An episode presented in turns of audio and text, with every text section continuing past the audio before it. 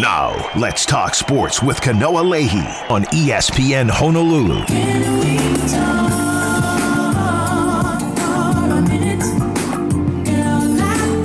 What's happening, everybody? Welcome. It is the Friday edition of Let's Talk Sports. Kanoa Leahey here in the Paxa Studios in Honolulu. My guest co-host for the day, uh, he is of Spectrum News fame. Uh, you can read all of his exploits and all of his sports coverage uh, there, either on the app or online. Brian McInnis, BMAC, is in the house. What's up, BMAC?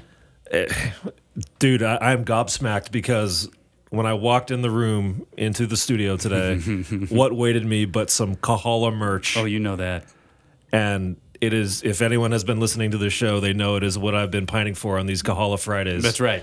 And and you have come through, sir. No, and so. and uh, and good on you. You are a good company man because yes, that is the perfect segue to once again uh, give an aloha welcome to everybody. Uh, because around here it's uh, not only Aloha Friday, it's also Kahala Friday, uh, and Kahala who makes uh, obviously incredible aloha shirts, but also these performance polos that we all love. Uh, if you play golf, you're gonna love them. If you just want to look stylish but kind of cash around town, you can check them out. Uh, but their uh, array of aloha shirts and their selection continues to uh, build and grow. You can pick one up for yourself at one of Kahala's six stores or at kahala.com. All right, BMAC, uh, it was a double victory for University of Hawaii basketball yesterday, and we're going to get into a little bit of UH chatter and even into some football discussion uh, with uh, one of the newer additions to the UH football coaching staff. That's going to be in segment number two. Jeff Reinebold, who is coaching the D tackles, uh, making a return uh, to Hawaii, the sun god, as many have referred to him,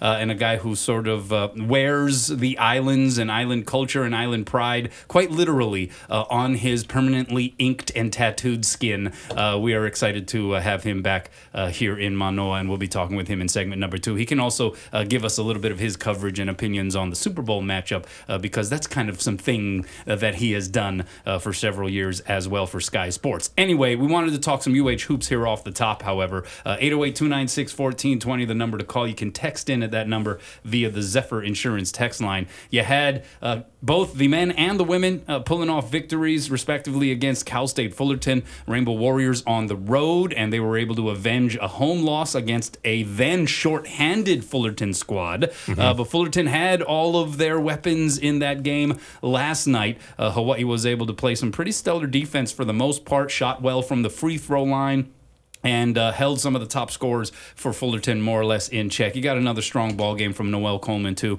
who went for 21. Uh, the Rainbow Wahine, meanwhile, they pulled off a short-handed victory on their side. No Imani Perez, uh, who was not with the team because of a death in her family. Her grandfather had passed away. She had posted about it on social media, and so obviously our our hearts and our thoughts and our prayers and our aloha uh, going out to Imani and her fam. But uh, from a basketball standpoint, uh, that just further shrunk the front court depth of this Rainbow Wahine squad, already dealing with the foot injury to Brooklyn Rivers, which has kept her out now for a handful of games. Uh, you have Jackie David, who is still very much on a minutes limitation. You could tell she started last night, but still only played about seven minutes uh, in that game. Yeah. Uh, and Viv Barrett, the uh, freshman, actually able to step up and I think give them some some quality time and just ability to kind of box out and and provide a little bit of position defense against Ashley Lewis, who uh, still went for a season high last night, 23 points in a double double performance. But which one do you want to start with? Let's start with with the Rainbow Warriors because there were a team perhaps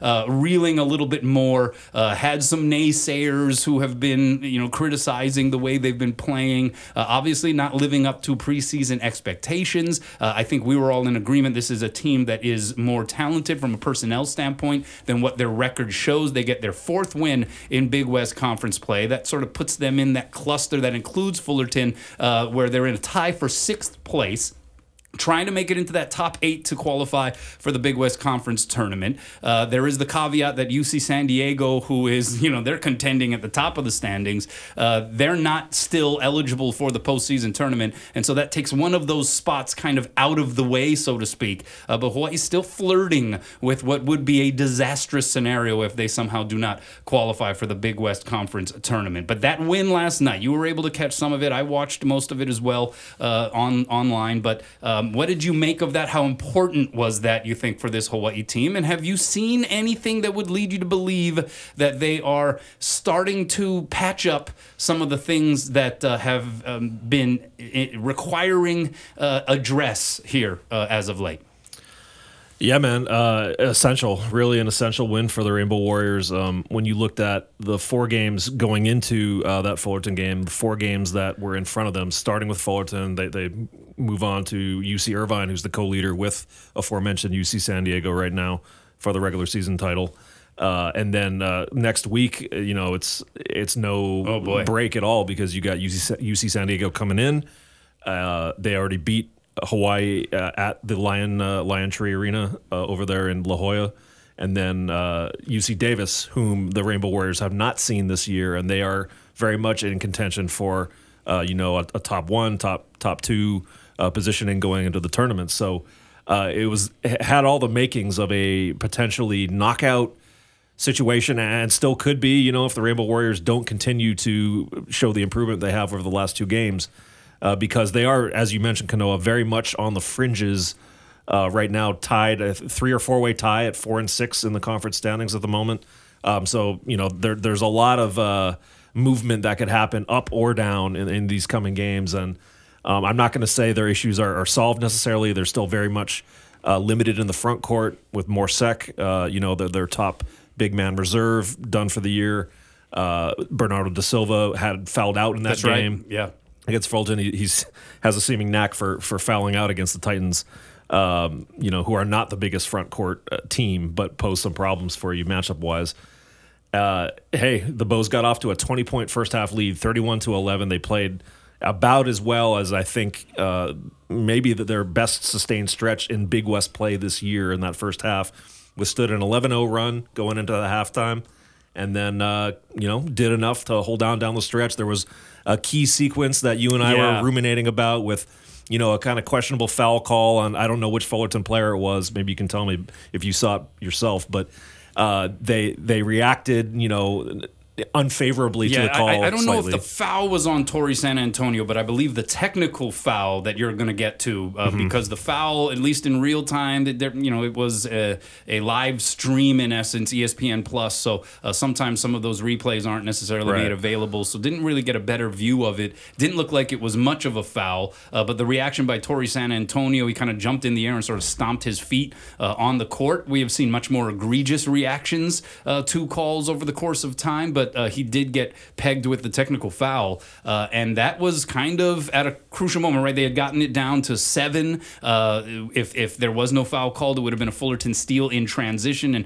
uh, who knows uh, what's happening there. Uh, you mentioned Bernardo da Silva. Uh, da Silva had fouled out. Uh, Juan Munoz was in and out of action in that second half. It looks like he may have tweaked something, and Eran Ganot being somewhat quiet about the severity of it, but something that they obviously had to navigate around uh, in that second half because he played limited minutes uh, in that second half. Uh, and so, you know, down the stretch, things get a little tight. Uh, this team this year has been kind of infamous for a lack of execution Yeah. in high leverage situations. And so that sequence, like you said, uh, we talked about it, that was pretty crucial. And uh, obviously, I went a, a long way to help seal the deal for Hawaii. Yep. Um, seven point lead became 11 just, you know, with that 301 left on the clock. Four straight free throws by uh, two by Noel Coleman, two by Tom Beattie. Uh, that was huge. So, um, you know, they go on to win essentially by 10 points. Uh, final margin ended up being eight. But, um, yeah, I mean, you, you can't underscore how much they needed that when you consider realistically, if you want to vie for that automatic berth to the NCAA tournament, in my mind, you got to be in the top four going into the Big West tournament because if you're in that five through eight, you got to win four times in Yeah. four days against better rested competition. It's to me, it's a non-starter. You got to be in that top four. Yeah, it's kind of crazy the setup. So uh, for the first time, this year's men's tournament format is now the same as the women's Big West tournament format, where the women basically had uh, a double bye in essence for the top two seeds, uh, and that's pretty bananas uh, when you think about it, because you go from if you're in the top two playing two days in order to win a tournament championship and an automatic bid to the NCAA tournament, to if you are one of those teams in the five to eight slot Um, first off, you got to qualify. Secondly, if you don't, uh, you're playing what would have to be, as you said, four straight days of basketball. That is a lot to ask. And you're right. Like you're going up against the top teams, and they're going to be much more fresh legged and rested uh, going into those games. So yeah, that that was a big win for Hawaii last night. And I think there were some encouraging signs. Uh, I think the free throw line was a little bit better, right? And obviously Bernardo da Silva still has some of his own uh, free throw struggles that he's had to work through this season. Uh, we saw in the last game of the uh, resorting to the Hack-a-Bernardo uh, tactic that was uh, taken by Cal Poly. Uh, but Bernardo was three of four from the free throw line in that game. Wasn't forced to have to go to the line late in the game uh, because he had fouled out, and so um, that may have changed a little bit of the potential math there. Uh, but yeah, I, I, think Hawaii defended well. They held Max Jones, who was Fullerton's top scorer going into that game, to five points. And again, this was a Fullerton team that was fully loaded. They didn't have all of their pieces uh, in that first meeting. And so, yeah, I, I, think I think to win at Fullerton always a tough place to play. Fullerton had kind of had Hawaii's number yes, despite much. these very close games uh, over the last couple of seasons. And so, yeah, I think that goes a long way just to instill a, a little jolt of confidence. Uh, but oh boy, now they're up against UC Irvine, and they look unreal. And that's going to be on Irvine's home floor. Uh, this is going to be a monumental challenge for Hawaii to see if they can take some of that momentum and make it pay off in Irvine. Yeah, you know, we saw Irvine come into this Stan Sheriff Center and win by 10 already this year in a, in a you know, a typical kind of low scoring 60 to 50 kind of game. Uh, Hawaii only cracked 50 at the buzzer on a pretty, you know, meaningless Tom Beattie uh, point back or a put back, I think, to just to get to 50. So Irvine's defense is, you know, as billed as it has been under Russell Turner. And, um, uh, yeah, if they found a way to to compete and, and get this one, or at least you know put themselves in position in the last few minutes to score an upset, because I do think it would be a pretty considerable upset. Uh, that would that would be so so immense for those guys. Uh, I would add one thing too, Kano, on the top four thing we were talking about. Unlike the the women's tournament in the past, where it was that double bye format, the way it's constructed now, I mean, there's no gaps, no gap days. At least the women had. That's right. A gap day You're after right. like the second round. So you know those teams, and then CSUN pulled it off like a handful of years That's back right, yes. from from that first day going all the way through, which was amazing uh, just with no gap, no you know rest day in between. I just don't know how anybody does it. Yeah, that's going to be an awful lot to ask uh, for the teams that finish in that bottom half of that top eight uh, going into the Big West Conference tournament. Let's switch it over to the Rainbow Wahine uh, here uh, for a little bit. We're going to take a break uh, shortly and then talk with Jeff Reinebold on the other side. But let's talk about the Rainbow Wahine because they were shorthanded. We mentioned Noamani Perez already shorthanded in the front court, and the the thing that has been interesting about this team, and Lori Santi and I were talking about it on the broad broadcast a little bit uh, is the sort of um, ability to morph and adapt based on the situation, based in many ways on the opponent and the matchups. And so we saw this team, out of desperation and out of necessity, have to play much more small ball. Uh, and you had some of the key players and pieces that needed to step up that did so. Daejah Phillips goes for a season high performance. Uh, she was just exceptional at both ends of the floor. Lily Wahinekapu had a stretch in the second half where she just basically took over in that third quarter. Uh, and so to get that win for Hawaii up against it, their coach not feeling good. She's masked up because she's been under the weather here during the week uh, in what is a game that now sets up a battle for sole possession of first place tomorrow against UC Irvine uh, on the SimpliFi Arena at Stan Sheriff Center floor. How uh, impressed were you by that performance? No, they are a true chameleon uh, this year. I mean, they have, you know, especially when they're healthy, and they haven't been fully healthy for, you know, going back all the way to last year's Big West season that's a, that's a roster that can you know really affords Coach Beeman some some kind of cool options. And this one was out of necessity last night, right? With Imani Perez out, uh, Brooklyn Rivers has has been out the last several with uh, that that foot injury. So um, it was kind of cool to see because Daejah Phillips got slotted at the four. You know, uh, she was given isolation situations at the top of the key uh, against some of the Fullerton posts, like Ashley Lewis, who, as you mentioned, went for like a, at least offensively, like a career game, 25 and 13. I think it was a season high. I want to say her career high. was 29, but yeah, it was by far a season high. And 10 for 12 shooting. So she was, uh, you know, offensively pretty unstoppable. But Coach uh, Jeff Harada, you know, um, our uh, our local guy who's still been searching for that first win, That elusive win, yeah. win at the Stan Sheriff Center. He even brought his team here in non-conference play to play in one of the Rainbow Wahine tournaments. They didn't play each other, but they were in the same tournament just so that they could get that sensation of winning a game on the Stan Sheriff Center floor, and they got one. Yeah. but it did not translate last night. In the end, it was a tight game. They had a lead, uh, couldn't sustain it. UH found a way to to really kind of victimize players like Ashley Lewis on the defensive end because Daejah was just doing her ISO game at the top of the key, you know, herky jerky, Some shake and bake action, man. It was it was fun to watch. Yeah. twenty two points for her, a few points off her career high. Yeah, no, I, I, I'm I'm been trying to, I think, along with everybody, sort of uh, display uh, that. Yeah, even though that game had a little bit of a roller coaster vibe to it, certainly from an offensive standpoint. Um, there wasn't a lot of discernible rhythm, particularly in the first half. It got going in the second half, and it was awfully entertaining. It was a very competitive game, and I think uh, that's why I continue to implore people like get on down, support this team. I think they deserve a, a level of support based on what they've accomplished here in the previous two seasons and what they are building towards here this season uh, when it comes to potential uh, achievements as well. So, um, but they got lucky. Uh, to a certain degree, Gabby Vidmar, um, one of the best three-point shooters in the conference, had a wide open three to tie it on the wing, wasn't able to hit it. Airball, right? Uh, yeah, it was a pretty bad miss, and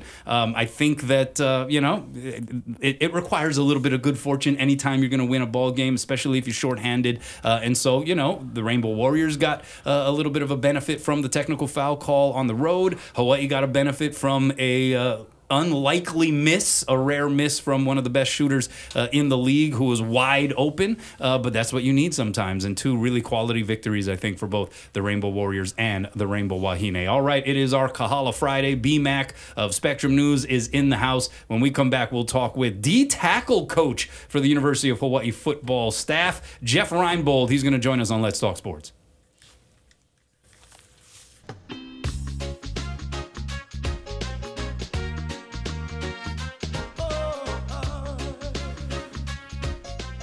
It's fitting that we have some uh, island music playing us back uh, into this segment of the show, Let's Talk Sports. Kanoa Leahey here in the Paxa Studios in Honolulu. I got Brian McInnis, BMAC of Spectrum News, as my guest co host for the day. But uh, it's fitting that we have the island music playing us back because uh, this guy embodies the island culture as much as anybody. And he is back once again, another go around uh, as a staff member of the University of Hawaii football program. Uh, a man of many titles. You can talk about his, uh, you know, veteranship uh, and, and involvement with professional football over like three decades. Uh, Sky Sports NFL analyst. He hosts his own show. Uh, he's also a waterman of significance. Uh, but he is right now his main title as it pertains to Rainbow Warrior football, the D line coach over at UH. We welcome the sun god himself. Jeff Reinebold is back in the house and he joins us via the phone line. What's up, Jeff? How's it going? Hey, aloha, Kanoa. Nice to talk to you, man. Yeah, always a pleasure. We appreciate you uh, making some time here. Uh, one week essentially in the books here for the spring practice session for UH football. How has it felt for you to uh, kind of be back in the mix, and, and how has it been here, a very early spring session for this program, uh, to see these guys getting to work? Well, the kids have, you know, done a great job. Cody Cook, our strength coach, really three weeks for three weeks as, as soon as they came back off of break. I mean, you talk about high level of work and a lot of volume and a lot of intensity, and he did a great job of, you know, getting our kids ready for spring ball. Now we've got 15 days, four of them just finished. Um, you know, we got so again that leaves us with 11 more to finish it up. We've come a long way. We have a long way yet to go, but I really have been pleased with the fact that our effort and both sides of the ball has been outstanding. Uh, can you talk a little bit about uh, your return here and, and how it came about, and um, you know just this this opportunity to um, once again be a part of this program in a place that uh, means so much to you? Well, it's you know every time I've I've gone away, I've always wanted to come back, and I've made sure that through my agent uh, Paul Sheehy from ProStar Sports in Denver, that in every professional football contract I signed, I always had an out clause that if the University of Hawaii gave me an opportunity to come home, I was going to always do that. And so, um, you know, Timmy reached out to me and and uh, asked me if I'd be interested in you know coming back, and I said obviously there's no there's no other place I want to coach than here. And it's the only this is the only college job I would have left uh, pro football for. And um, you know, then it it happened to work out, and I was over in England doing my broadcasting thing, and and Timmy said, "Can you get here January 7th? And I said, "I'll be here." So, so I hopped on a plane and and uh, you know after the Christmas games and and uh, got over here, and it's been tremendous to be back because you know there's something special about this place, but there's even more specialness in the kids that play here, the, the players that play here, and um, you know they're it's they're unique kids and they they're so much fun to coach and be around. That every day is really a blessing. Hey, Coach Ron Reinebold, it's uh, Brian McInnis. Um, you know, it's been cool to see you back out there again this uh, spring ball. And, uh, you know, it doesn't feel like, to me at least, that long ago that we saw you for that 2022 season. You were there as the director of player development hmm. on, on, Timmy's uh, first year, first season. And I remember being out there at Cook Field when you, you kind of had your, uh, you know, introductory or reintroductory uh, scrum presser with uh, some of us media folks and, and how emotional you were about being back. Uh, I was just wondering if it did, you know, it's only been a couple years, but did you have kind of any of that same feeling? And, and, also, what's kind of been the difference now? You know, you're a D tackle coach, um, if you want to call that a full assistant coach or whatever, versus being a director of player development. How maybe you would contrast those two things? Well, you know, I, I, as I've always said, that I would do anything that I was asked to do, and uh, you know, in 22. That was the what Timmy wanted me to come in and do, and I did it. Um, now, obviously, it was difficult. That that was difficult from one hand in that I'm a football coach. I'm not an administrator, and um, you know, so it was tough to to not have an opportunity to you know work with the kids every day to get involved in you know help helping grow them as players. We tried, uh, you know, and I think did a good job. And Timmy's done a phenomenal job, and I'm not. I'm going to say a phenomenal job, not a good job, of you know growing these kids in so many ways, not just as football players, but as men and people and brothers and husbands and all the things that go into it. Um, now we got to get the football part fixed and straightened out, and um, it's been fun to be back. Obviously, emotional, yes, because this place has been so special to me and to go out on that field, even though you know Ching's different than it used it was when I was here in 05, 06, and 07, it's still the same field that you know all those great players hmm. that we had sweat. You know, they sweated on that field, they bled on that field, they worked on that field, and these guys are having an opportunity to do that, and it's it's been phenomenal thinking about you know this is the place that you know the Noga brothers you know, and, and Ma'atana Vasa and Junior Tongawai and, you know, Jose Omalu and all of those guys all the way through today's players. You know, that's where they work. That's the weight room that they worked out in. That's the, you know, practice field that they, you know, sweated together and formed bonds that will last for a lifetime together. And these kids really, I think, are starting to get just how special that is. You know, Jahlani Tavai talked to the team yesterday and did a great job. And you can sense through every one of those guys I mentioned, and even more, that how incredible it is to wear that top of H on your chest. And you know, it's it's a different place. It's it's a special place. Yeah, you know, this time uh, you come in along with Dennis Thurman, the new defensive coordinator. I was wondering if you guys uh, went back at all, cross paths in, in, the football ranks at any point, and, and, what's it been like working with him just this first week here in Spring? You know, Dennis and I, I think, are, are, have developed a real friendship. You know, since we've been here, I've met him before because when he was working at the Jets with, with Rex Ryan, I'm I'm very close with the Ryan brothers and and a buddy, and well, I'm, I consider myself a branch on that tree. Um, Dennis was with uh, Rex in Baltimore, in New York, and then with the Jets, and then also in Buffalo. So our paths have crossed throughout that time. And when I found out he was coming back at the same time, you know, I, it's been phenomenal. And you know, I think the fans are going to see this. This defense is going to be fun to watch. We're talking with Jeff Reinebold, uh, one of the newest additions to this University of Hawaii football program coaching staff, uh, coaching the D tackles. Can you talk a little bit about the group uh, that you are working with, Sauce Williams, Kawau Hopa, uh, and just what you and company, of course, uh, just kind of what you have seen here so far uh, in these first four practices in the spring session?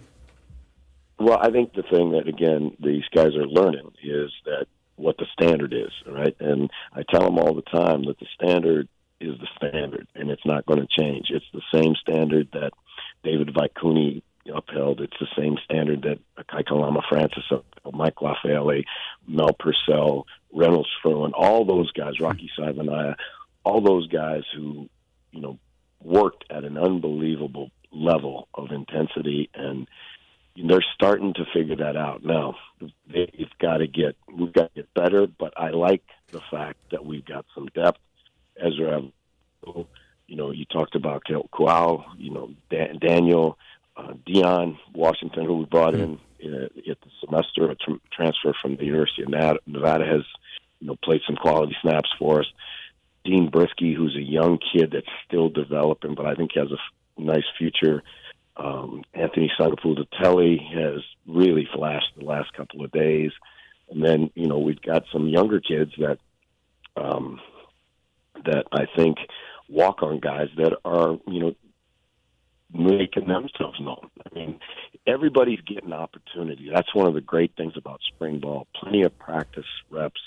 We had probably 60 team reps today, and so everybody. There's not anybody that's going to be able to that will walk away from spring ball and say, "Well, I never got a chance," because hmm. you know, we're rolling them through it, and they're, you know, the, again, it's the competition level has been extremely high.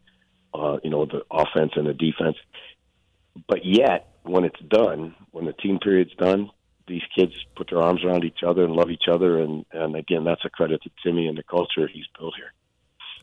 Jeff, how would you describe kind of the vibe just amongst the entire coaching staff? You know, because when two years ago when you came in, I think it was a very young coaching staff, a lot of guys in roles, you know, that were maybe new to them, uh, both at the coordinator positions and obviously Coach Chang at that time. And now you got you know yourself, Dennis Thurman, who's 67, Dan Morrison, he's he's been there and done that, 74. So yeah, just just what's kind of the vibe uh, overall on the staff now? I think you know, again, we all take a nap in the afternoon, and um, no, it's not that. It's not like that. But I mean, I, yeah, we've got some guys that got some gray in beard, but I think that's really good because you know you, the experience is invaluable in this business, and you know what we have now. I think is a real nice mix of young guys and some veterans. So you know, those young guys as they grow, they can lean on some of us older guys who've seen a lot. I mean, in 32 years of professional football, and a professional season is about twice as long as a college season because you, know, you play 18 regular season games and then you get into the playoffs and all the preseason games. Well, that's a lot of football. I mean, and so it gives you a unique perspective on things, and um, then the young guys bring energy and they bring passion and this is a this is a good staff. I think it's a really good staff. Jared Ursu, our our wide receiver coach, is outstanding. Um, Roman Sapolu, I don't care where you go, you're going to have a hard time finding a better offensive line coach than him, and he's a young guy. Uh, Pu'u Robinson, who played at Hawaii and is now coaching the defensive ends, is doing a great job uh, you know, so again, as you go through our coaching staff, I really, really like these guys. They're good guys. I think they're passionate about the university and about representing Hawaii. And you know, uh, the relationship that they forge with the players inside they, inside these walls is the thing that will be the difference maker for us. I think going forward because we're not going to be the biggest, we're not going to be the most talented, you know, but I think we can be a factor in the Mountain West Conference. I really do believe that. You look at the season that they had last year. Hmm. Hey, they beat Colorado State, who was planning to go to a bowl game. They beat an Arizona, I'm sure, an Air Force team that had been ranked in the top 20. Right? They beat a New Mexico State team that went to a bowl game. So there's evidence there. You know, there's starting to be you know some some DNA that, that you can look at and say this. And I think we're going to be clear. I think we're faster than we were, you know, two years ago when I was here. And Cody Cook and his staff in the strength and conditioning room have done a phenomenal job of helping these kids grow, not only grow from uh, you know physical standpoint, but grow from the maturity standpoint, the competitiveness standpoint. You know, all of the, all, everything that it takes to win football games.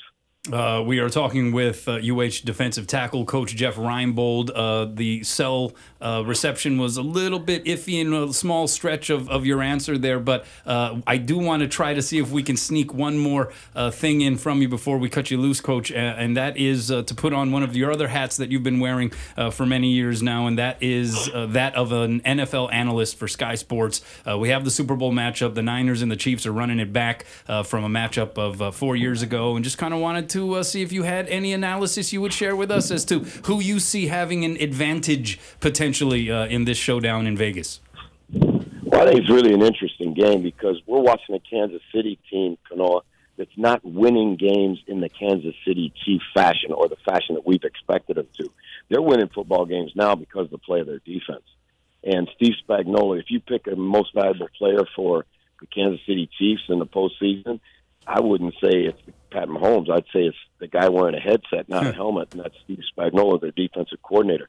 You know that defense is is better than you know the the sum is better than the pieces. Yes, they have Chris Jones, and yes, they have you know L'Jarius Sneed in the secondary, who probably is the best corner in the NFL right now. But the rest of those guys are just guys that all play extremely well together. They play hard. They're very sound that's where I think uh, you know Kansas City will probably have to keep San Francisco. If Kansas City is going to win, they're going to keep they're going to have to keep San Francisco to under 24 points because I think you know San Francisco is a very very good football team.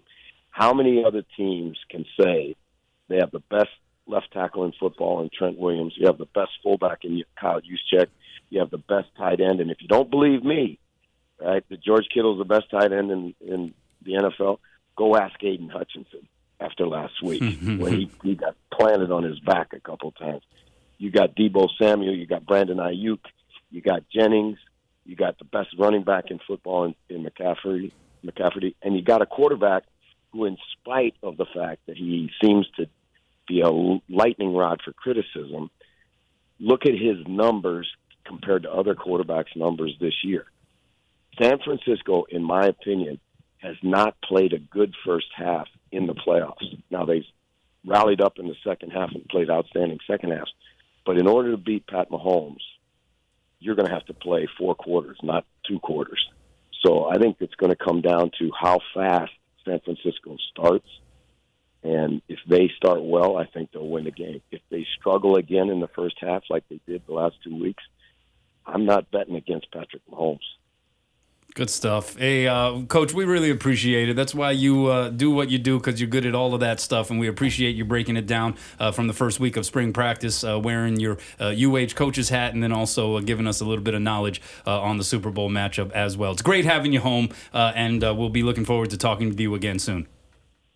All right, Colonel, I appreciate it very much. Thank you for having me on. All right, take care. Jeff Jeff Reinebold, defensive tackle coach for University of Hawaii football. Try Domino's Mix and Match special. Download the Domino's app. Get a any combo of items for just $8.99 each. You can choose from pizzas, pastas, boneless chicken bites, and more. Find the Mix and Match deals under the coupon section on the app. Domino's Hawaii. Uh, they deliver aloha. All right, uh, BMAC is in the house. We'll uh, dip into the bucket o questions when we come back.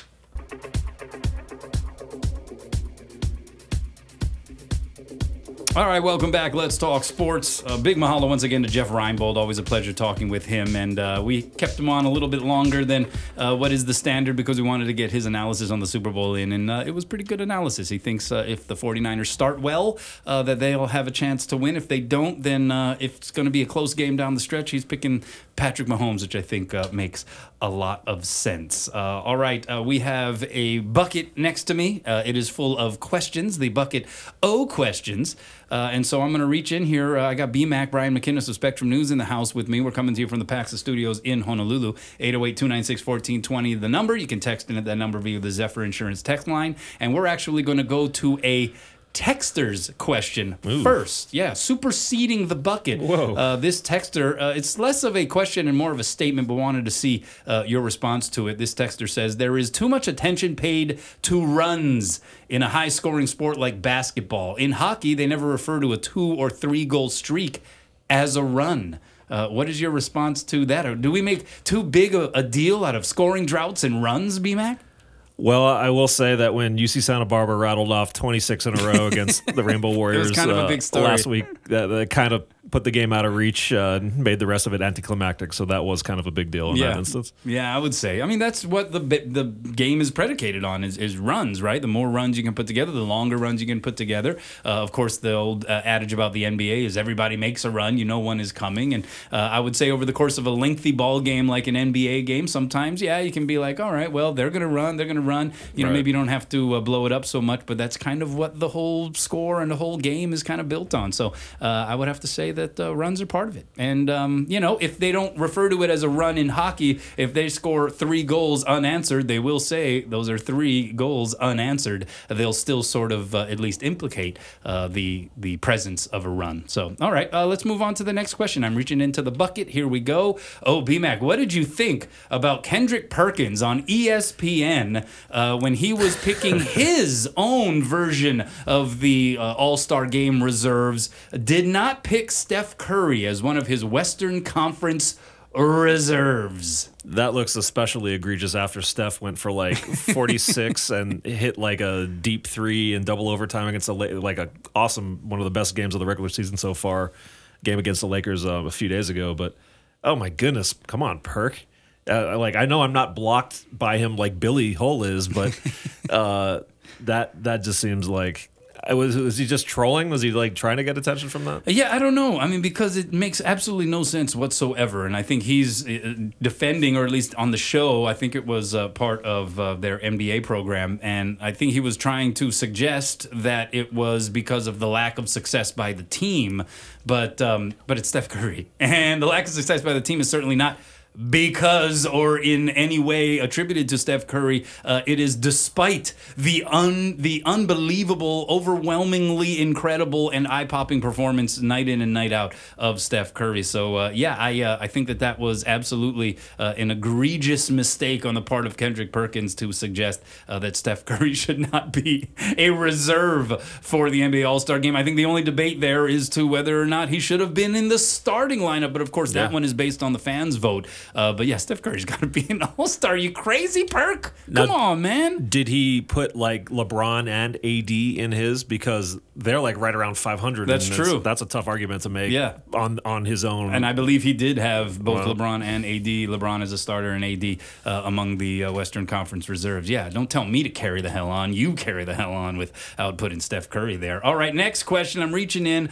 Ooh, uh, BMAC, what do you think about the Pro Bowl games, the skills event challenges uh, that has replaced basically uh, the Pro Bowl? Started yesterday. You had uh, such uh, exciting events as the quarterback skills challenge. You had the long snapper uh, challenge. You had uh, this thing called high stakes, where they just had a mix of different players from a variety of positions having to hold. It starts off with them holding two footballs, and then out of a jugs machine, they send a um, high trajectory punt, basically, what is similar to a punt, and they have to catch as many balls without dropping any as possible. Uh, so that was one of the games yesterday. You, uh, are you into that stuff? well, I didn't see any of it, or I haven't at this point in my life yet. But uh, th- it sounds patently ridiculous. But if they come at it from a standpoint of like treating it like tongue in cheek, like ESPN the Ocho, which, as you said, they had dodgeball, which is They did have dodgeball yesterday. the whole ESPN the Ocho thing was born out of That's right. Dodgeball, the movie, uh, true underdog story. So if they fully embrace that,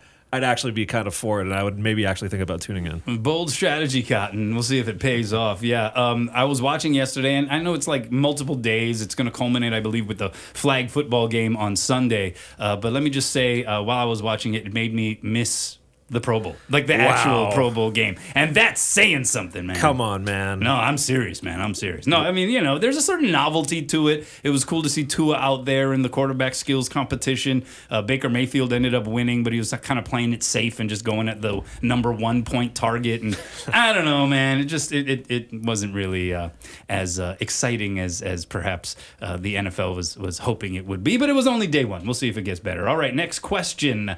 Uh, do you think that Texas basketball and Texas in general, talking about the University of Texas, is just making way too big of a deal out of the horns down symbol and phrasing, right? You've had the Texas men's basketball coach who has been very outspoken, uh, even when it came to post game handshake lines uh, with opposing teams that have given the horns down symbol. I think at BYU, was it? They had um, a uh, area in the uh, section, um, the student section, where they were wearing shirts that said horns down, and uh, those students got removed. Uh, yeah, Texas is making a big deal out of this stuff. Do you think they're going too far?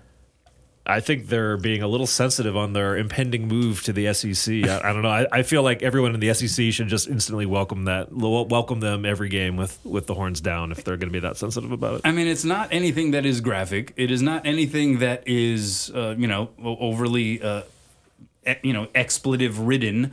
Um, you know, it's it's not as though they're like burning Texas jerseys or something like that. Like it's just, hey, you like to say horns up, so we're gonna say horns down. And the more sensitive you are to it, the more you show that vulnerability, You're the more people it, are gonna be inclined to do it. And uh, I don't know why it's a big deal. When did that become uh, such a, uh slur? I just don't really uh, understand that. Uh, all right, I think that just about does it for our uh, our bucket O questions. We're up against a commercial break. Uh, when we come back, we'll get into our best and our worst. But uh, I wanted to remind everybody that you can watch the NFL's big game with all of your buddies at 850 Craft Beer and Whiskey Bar, home of the big video wall, the new menu that features all kinds of stuff from chili and bacon wrapped hot dog, crispy lechon pork, uh, pizza made to order. Really, really good stuff. 850 Craft Beer and Whiskey, uh, Whiskey Bar at Leeward Bowl in the Pearl City Shopping Center. Check it out. Perfect for the big game coming up two Sundays from now. All right, BMAX in the house, our best and worst, and we come back.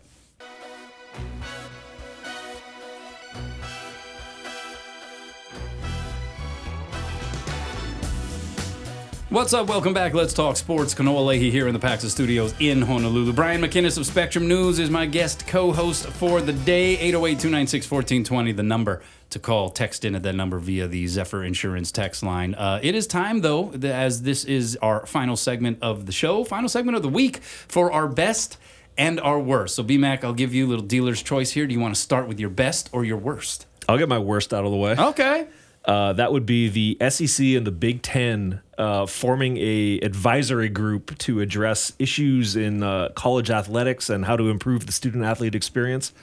Uh, just strikes me as a little bit, uh, I don't know, uh, hypocritical to say the least. After they've basically raided the hen house for the rest of the college athletics landscape, it's like that Seinfeld episode when uh, the guy stole Jerry's car and then started calling Jerry up to complain about things that were wrong with the car. Oh, I love it. Yeah. No, that's right. I mean, like, they have contributed more to the uh, disjointedness of college sports uh, than anybody. And yet here they are, like, oh, now we really care about the college experience. Like, it seems a little disingenuous. I, I, I'm in agreement with that. Uh, all right. My worst is I think we can all mourn here today uh, as it was reported that Carl Weathers, uh, who was a former uh, football player turned actor who uh, has been in such iconic roles uh, as Apollo Creed, primarily in the Rocky movies. Um, he has passed away at the age of 76. Uh, was also most recently, at least for uh, a program that we're very much into, The Mandalorian, uh, played a key role in in, in that show. Uh, of course, his role uh, in Happy Gilmore is another one. Chubbs, Chubbs iconic. live on forever. So uh, Carl Weathers, man, uh, he was great. I mean, you can go all the way back to the Predator too, and uh, perhaps the most iconic um, flexing handshake in the history of Hollywood. That meme he that and see, Arnold, yeah. where they're just like full on flexed, and they're just like clutching each other's hands, and they hold it for what seems like five minutes uh, Mm-hmm. on camera, uh, and it just was who knows what kind of chemicals were uh, soaring through their veins at that time. But uh, man, Carl Weathers was one of the all timers, man. So this is a this is a sad day. That's my worst. Yeah, I was super bummed out when I saw that, man. R- R.I.P. to Carl Weathers. I mean, he, in my mind, he he carried that Rocky franchise for those first four movies. You know, as just that counterpart to the main guy and his foil, but then later his friend. Yeah, and the uh, the passing, the death of Apollo Creed in Rocky Four uh, was when I was younger one of the saddest things uh, I had ever seen in movies. And what's interesting is that uh, character, that role, uh, was so iconic that they've actually built out the extended sequels based on his character, and obviously the next generation. They're actually called Creed now, uh, which is which is wild. So uh, Carl Weathers, uh, that would be the number one role you would say is Apollo Creed. What For would be the order, sure. maybe, if you were to just from our vantage point? Yeah, I mean, I I- mean, he was in a lot of movies. Let's not get He was. no mistake. He was uh, Apollo Creed, Chubbs, uh, Mandalorian. Uh, it's somewhere maybe in the top five. Okay. but but and then the Predator. I think Yeah. that's one of his early earlier iconic roles. So. All right. Well, uh, yeah. R.I.P. Uh, certainly to uh, Carl Weathers. All right. Let's uh, go back to the good stuff. What's your best? Uh, my best is the Chaminade baseball team bringing back the program from the early 1980s, playing their first game right now. They are down six to one to Cal State East Bay over there at Central Oahu Regional Park. Uh, they were supposed to debut yesterday. Game got rained out. They are playing again at 6 p.m. tonight. If anybody wanted to check them out. Yeah, it was supposed to be the big day yesterday, as you mentioned. The weather got in the way, but uh, yeah, I think that's just a, a really awesome uh, accomplishment to bring back a program that was basically in hiatus for like 40 years, uh, and once again on the field. Uh, and yeah, on the losing end at the moment, but uh, the fact that Chaminade is out there playing baseball, uh, I think that's a really, really cool thing. This is also really cool. My best, the Lahainaluna High School football team, going to get some recognition at the Super Bowl. This is according to a uh, column written by uh, Honolulu Star Advertiser writer Dave Reardon. Uh, team captains Bula Montgomery, Kaulana Tihada, Teva Loft, and Kuola Watson, along with football coaches Dean Ricard, Bobby Watson, and Garrett Tejada, have been invited by the NFL to Allegiant Stadium for uh, the Super Bowl February 11th. Uh, obviously, the Chiefs and the Niners will be uh, facing off there. But the word is, again, according to this piece by Dave Reardon, uh, that they are going to be part of the coin toss, that they will Wow. be present around midfield